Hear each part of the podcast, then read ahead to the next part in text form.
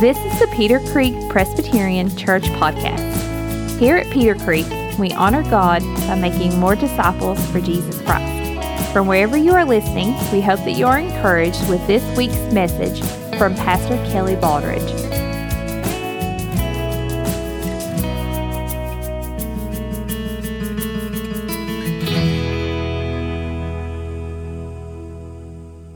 Well, brethren, let us turn in our Bibles to Ephesians chapter one. Ephesians chapter one. Here in Ephesians one, we begin with a prayer, praise to God. Paul writes a prayer for us, for the rich blessings that God gives to his people. And in verse four, he begins to share how those spiritual blessings in heavenly places in Christ become ours. How is it that we receive these wonderful blessings from above? How is it that we receive the spiritual blessings in the heavenly places here and now? Well, Paul tells us it's through God, and in particular through our triune God, Father, Son, and Holy Spirit. Uh, and so the next three weeks, we'll speak of them individually. Uh, first, we'll speak here of the Father in verses four through six, and then he speaks of the Son in seven through twelve, and the Spirit. And so it is the work of God, our triune God, who brings to us this wonderful blessing. And as we do come to this, though, how could we truly enjoy any blessing? What could lead a person who is not a believer to become one? We usually begin answering these questions by speaking of Jesus Christ. When we think of how can someone become a Christian, we go to the cross. We speak of Christ and him crucified. And that is very much true.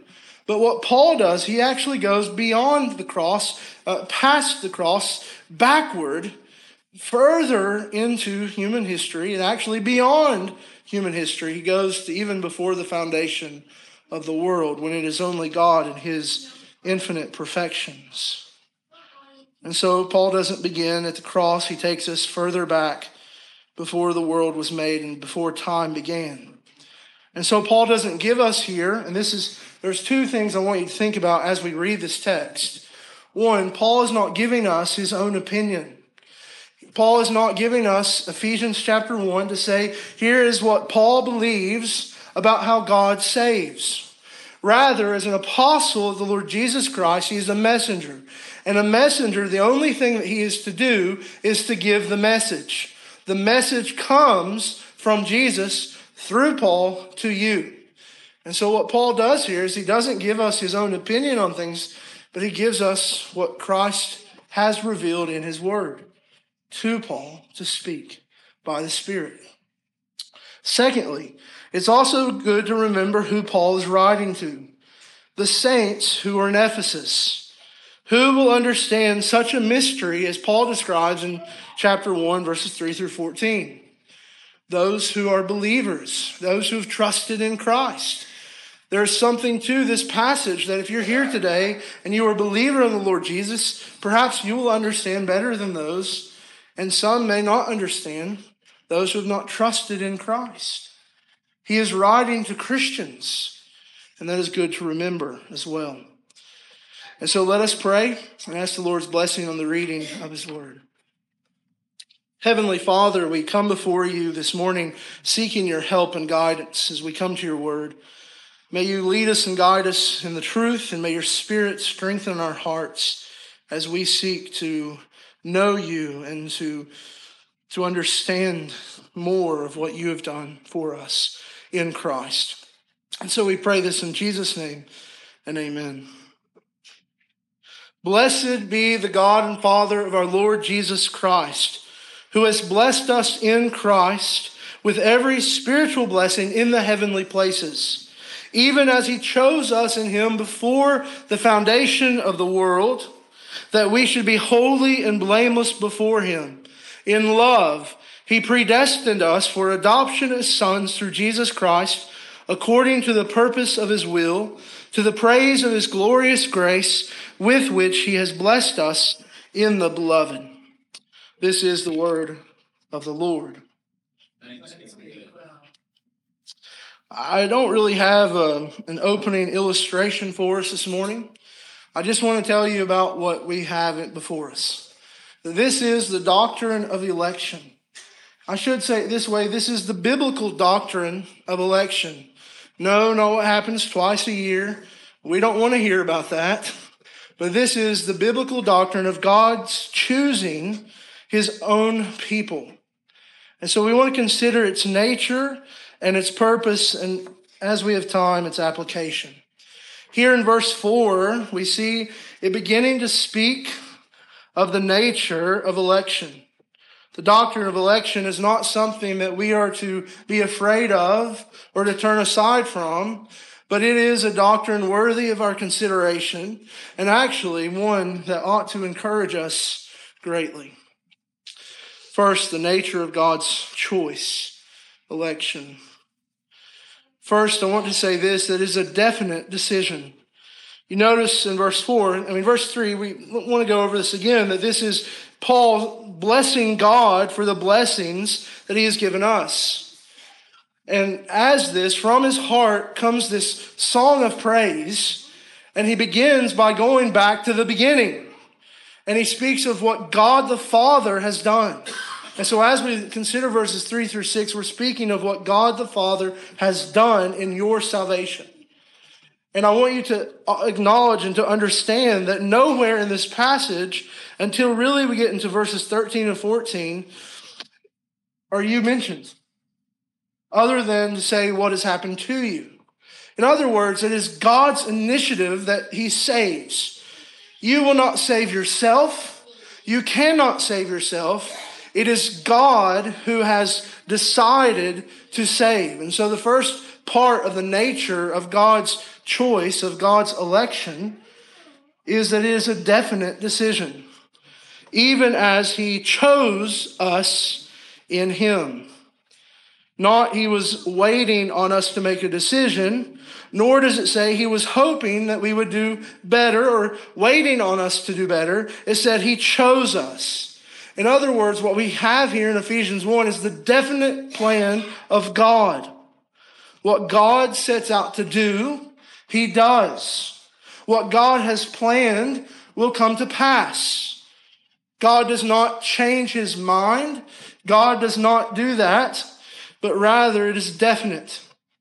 And so the definite decision is made evident in this very thing being a statement of Paul and not an argument. One thing that you'll see here in, in Paul's letter is that he is not making an argument or making a case for the biblical doctrine of election. He doesn't give you the logic of it. He doesn't say, if this and then that. He's not doing that. He's not arguing with you. He's not trying to convince you. He is simply making a statement. Now, there are other places in Paul's letters where he will do his best to convince you of something. But this is not the case. Paul is giving us the definite decision of God. The definite plan of God is that he would choose a people for himself, that he would choose his own. And so here it is. He's making a statement, not an argument. And there are passages where Paul or other biblical writers give arguments and points, but not here. Secondly, this is an eternal decision. Not only is it a definite decision, it is an eternal decision. It says, before the foundation of the world. In chapter two, we're told that we're saved by grace, that we're not saved by works. Why? So that any would boast. So that no man can boast. Isn't this the clearest reason that we can have? That God chose his people before they could do anything that would make them worthy. God did not choose you because he saw all the good works and all the good deeds that you're doing. No, rather he chose you before you could do anything that would even begin to make you worthy. And because he is God, he chose them knowing that they would sin against him. He chose them knowing that they would sin against him, knowing that they would reject him, knowing that they would be opposed to him, knowing that they were at war with him. It's an eternal decision before the foundation of the world. But it's also a mysterious decision. Even as he chose us in him before the foundation of the world, that we should be holy and blameless before him. What does the text tell us? The text tells us that God chose us. It doesn't give us how he chose us, other than the fact that he chose us in Christ. It doesn't tell us all of the details. There is a mystery. And we ought to be able as Christians to admit there is a mystery to God's works. His ways are not what? Our ways. We understand that God has those things that he does that we do not do and we cannot understand. He doesn't give us all the details of all that is happening, happening when he chooses us. So we are not here today to fully grasp the doctrine of election. We're not here to say that we will know anything and everything about it as we come to this passage. There are other passages that, that open this to us. Romans nine, John fifteen, John seventeen, John six, all of that. But even in the Old Testament, God speaks of his electing Israel. And you remember that? He tells them, I didn't choose you because you were great in number. I didn't choose you because you were powerful. I didn't choose you because you were awesome. I chose you because I loved you. And isn't that what it says in our text? In love, he predestined us for adoption as sons through Jesus Christ. And so in Deuteronomy twenty-nine, we, we hear of this secret thing, the mystery. The secret things belong to the Lord our God, but the things revealed belong to us and to our sons forever, that we may observe all the words of this law. And so for you, you don't have to understand it. You don't have to understand it fully. But you do need to accept it. Why? Because the word tells us so.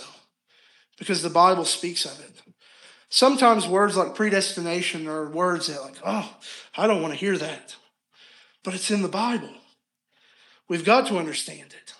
We've got to think about it. We've got to seek to, to know what God is teaching us. So there's a lesson for us in that, isn't there? That we don't have to understand it fully, but we do need to accept it. After all, it's the teaching of the Scriptures. Peter speaks of this to the Christians who were saved. He speaks and tells them that it was according to the foreknowledge of God, the Father, by the sanctifying work of the Spirit, so that they would obey Jesus Christ and be sprinkled with his blood. May grace and peace be yours in the fullest measure. So Peter speaks of it. Paul speaks of it. Is that all? Does anyone else speak of it? The Lord Jesus does. In John six, all that the Father gives me will come to me. The one who comes to me, I will certainly not cast out. All that the Father gives to me. The Father has chosen his people. In John fifteen, sixteen, you did not choose me, Jesus said, but I chose you. And then in John seventeen, when Jesus prays in the, the garden, that the high priestly prayer, this beautiful prayer of the Lord, within it he prays, Father, I desire that they also, whom you have given me, be with me where I am, so that they may see my glory, which you have given me, for you loved me before the foundation of the world. And so you see that the Father chooses his people in Christ. And he chooses them before the foundation of the world. It is an eternal decision. It is a mysterious decision. It is a definite decision. And then also we need to remember too that it is God's loving decision. In love, he predestined us. He doesn't do this because he spites or is spiteful.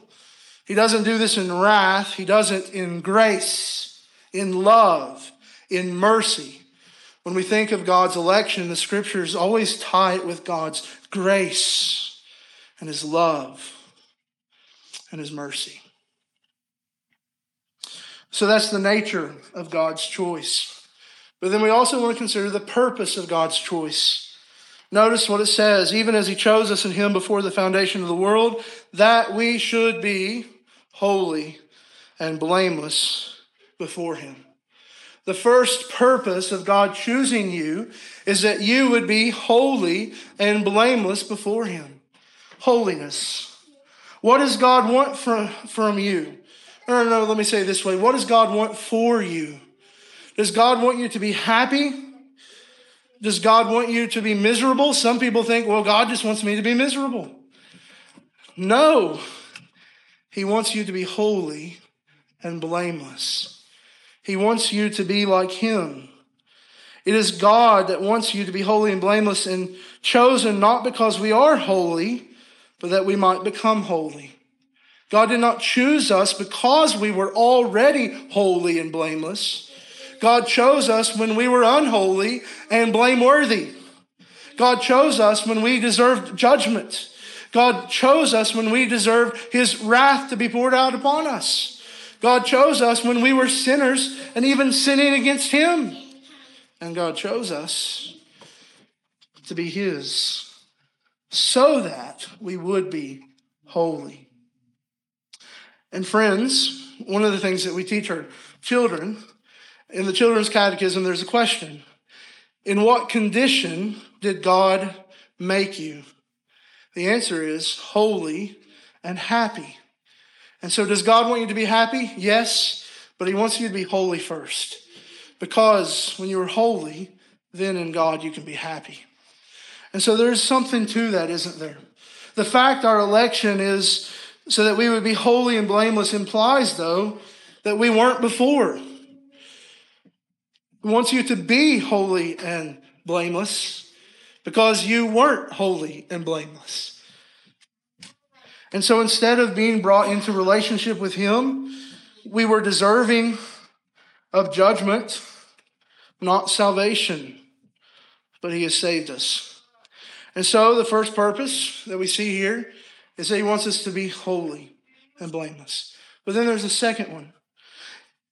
In love, he predestined us for adoption as sons through Jesus Christ, according to the purpose of his will, to the praise of his glorious grace, with which he has blessed us in the beloved. Adopted. The purpose of God choosing you is that you would be his. You would be his. Think of that. That God would take you out of the world and bring you into his family.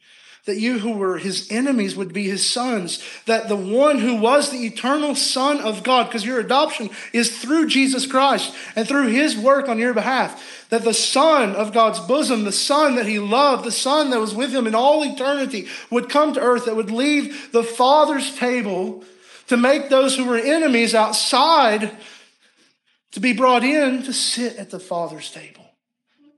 That's what adoption is. That you and I, who were enemies of God, would be made sons and daughters of God. That we would say, I'm a child of the King. Adoption.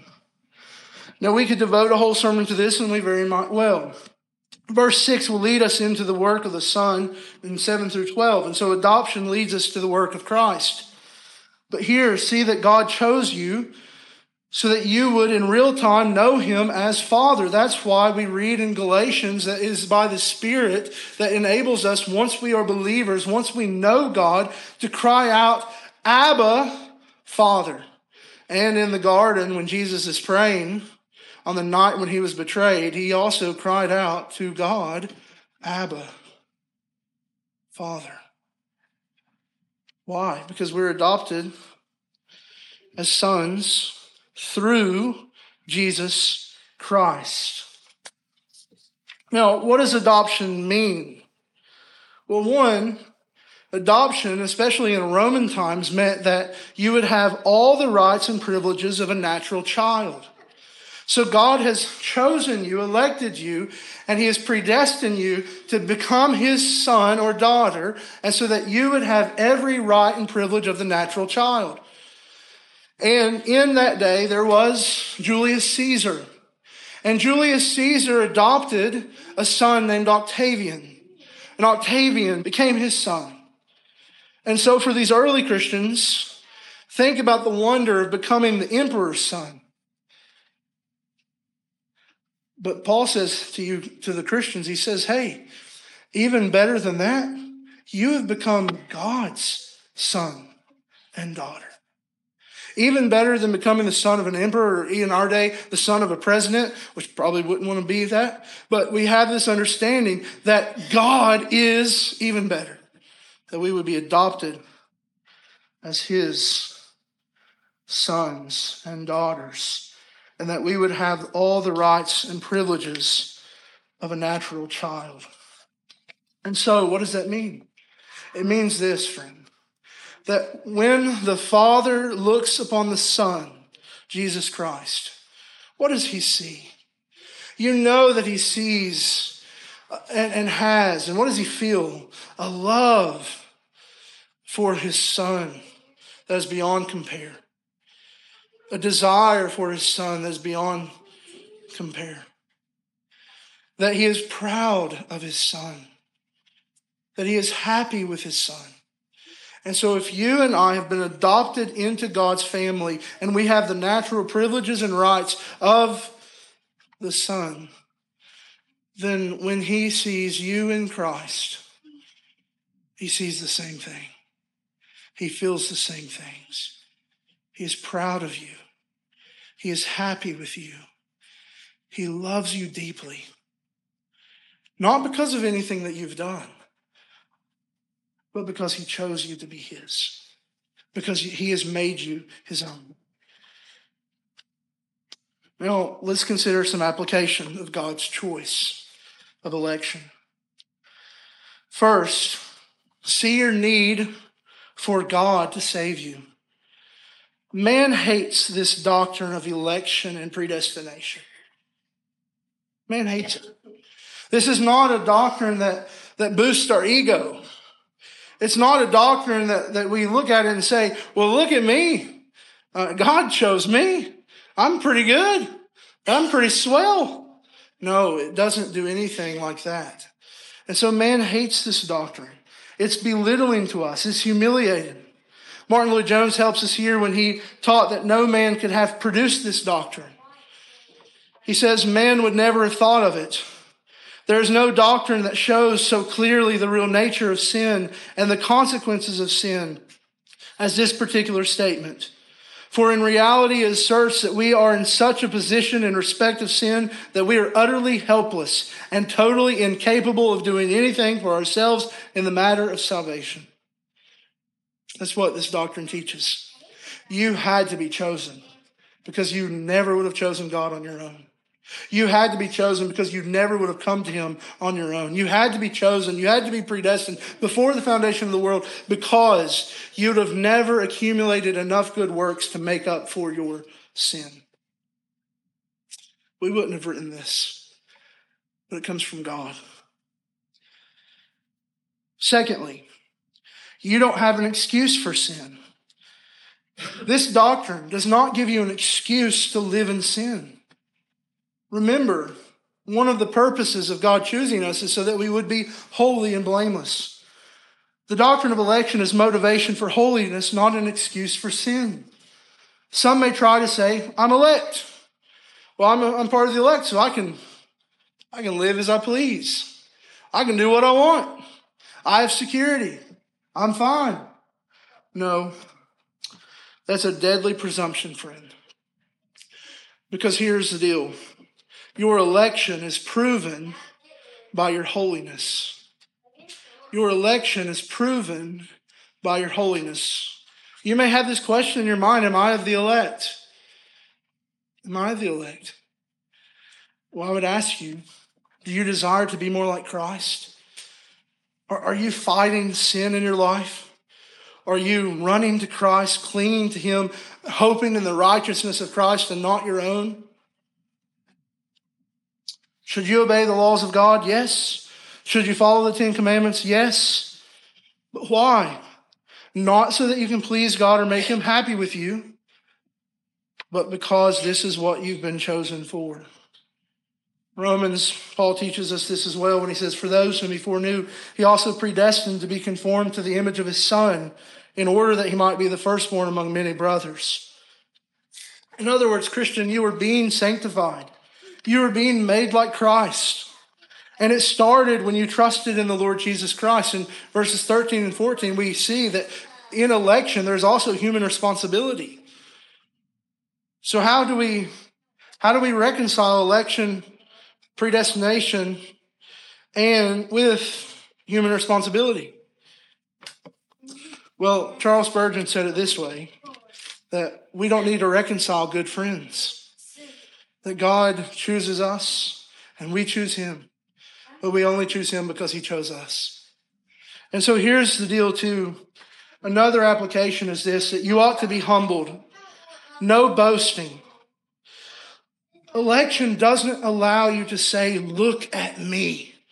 Election only allows you to say, "Look at God. Look at what he has done. Look at his greatness. Look at his wonderful love, that he would choose me to be his, that he would open my heart so that I may believe in Christ and him crucified, so that I would trust in him."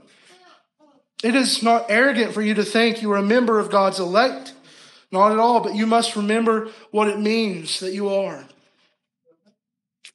That you had nothing to do with it, but it was God who decided to take you, once unholy and blameworthy, and make you his. And he didn't just make you holy or give you help. He made you one of his children, united to Jesus Christ. You are a child of the King. You've been adopted. You have full rights as a child of God. You didn't deserve it, but this is what you have. All because God is gracious. But then there's also another aspect to this. You ought to be on mission.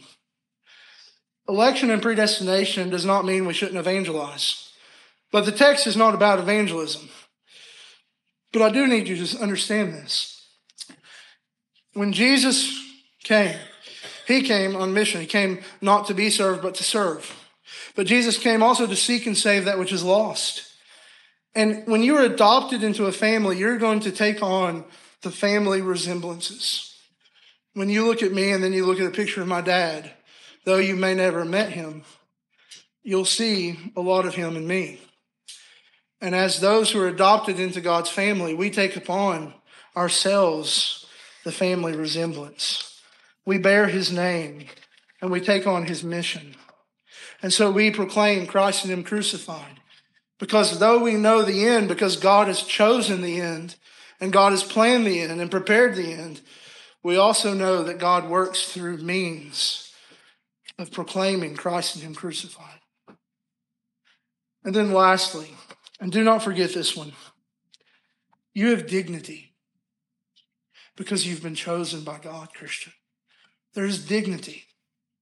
One preacher said that God has destined man for a higher dignity than even that which creation bestowed upon us, so that God's purpose for humanity was not Adam and Eve in the garden, but was Christ on the cross, and was a new creation in a new heaven and in a new earth.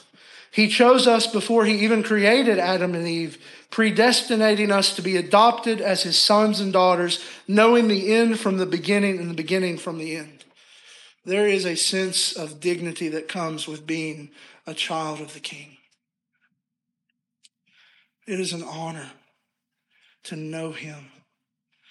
It is a great privilege to know him and to be known by him. And it is a wonderful thing to know that God has chosen us to be his. So, when people die, do not call them an angel. There's no dignity in being an angel. There is dignity in being a son or a daughter of the King. Those who have trusted in Christ, those who have become his because of what he has done, there is a certain dignity to it that we should not give to anyone else. And there is a certain dignity to it that we should trust and hope in and cling to and hold dear. And so that we as Christians, I, I, be, I end here with dignity, because you understand there is this need for humility. We are to be humble. That it is a wonderful thing that God has chosen us. It should be a humbling thing. But it also should be something that gives us dignity and identity. That this is who I am. It is who I am because God is a great God, a gracious God, a loving God. And he has set his love on me in Christ. And I would say to those of you who have not trusted in Jesus Christ, would you trust in him? Would you believe the gospel? Would you hope in the one who died? The reason Christ came is so that God's choice would, would come to be. That God did not just choose you to be his and that was it, but rather the means by which you become his is through the Son that comes and lives the life that you could not live and dies the death that you deserve to die and is raised from the dead to make sure that we would be right before God and so that we could be holy and blameless before him. So I would encourage you to trust in Christ, to believe upon the gospel of Jesus Christ and be saved. Let's pray. Most gracious Father, we come to you in the name of our Savior, Jesus Christ. We are thankful for your word, thankful, God, that you teach us and instruct us. And I pray, O Lord, that you would help us to honor you, help us to live for you, help us to, to be humbled by this great truth, but also help us to be those who live in light of it, that we would live as those who have a certain dignity, not to be proud of or arrogant because of, but one in which we ought to show humility and give honor where honor is due to you, our great God. And so we pray this in Jesus' name, and amen. Thank you for listening to this week's message.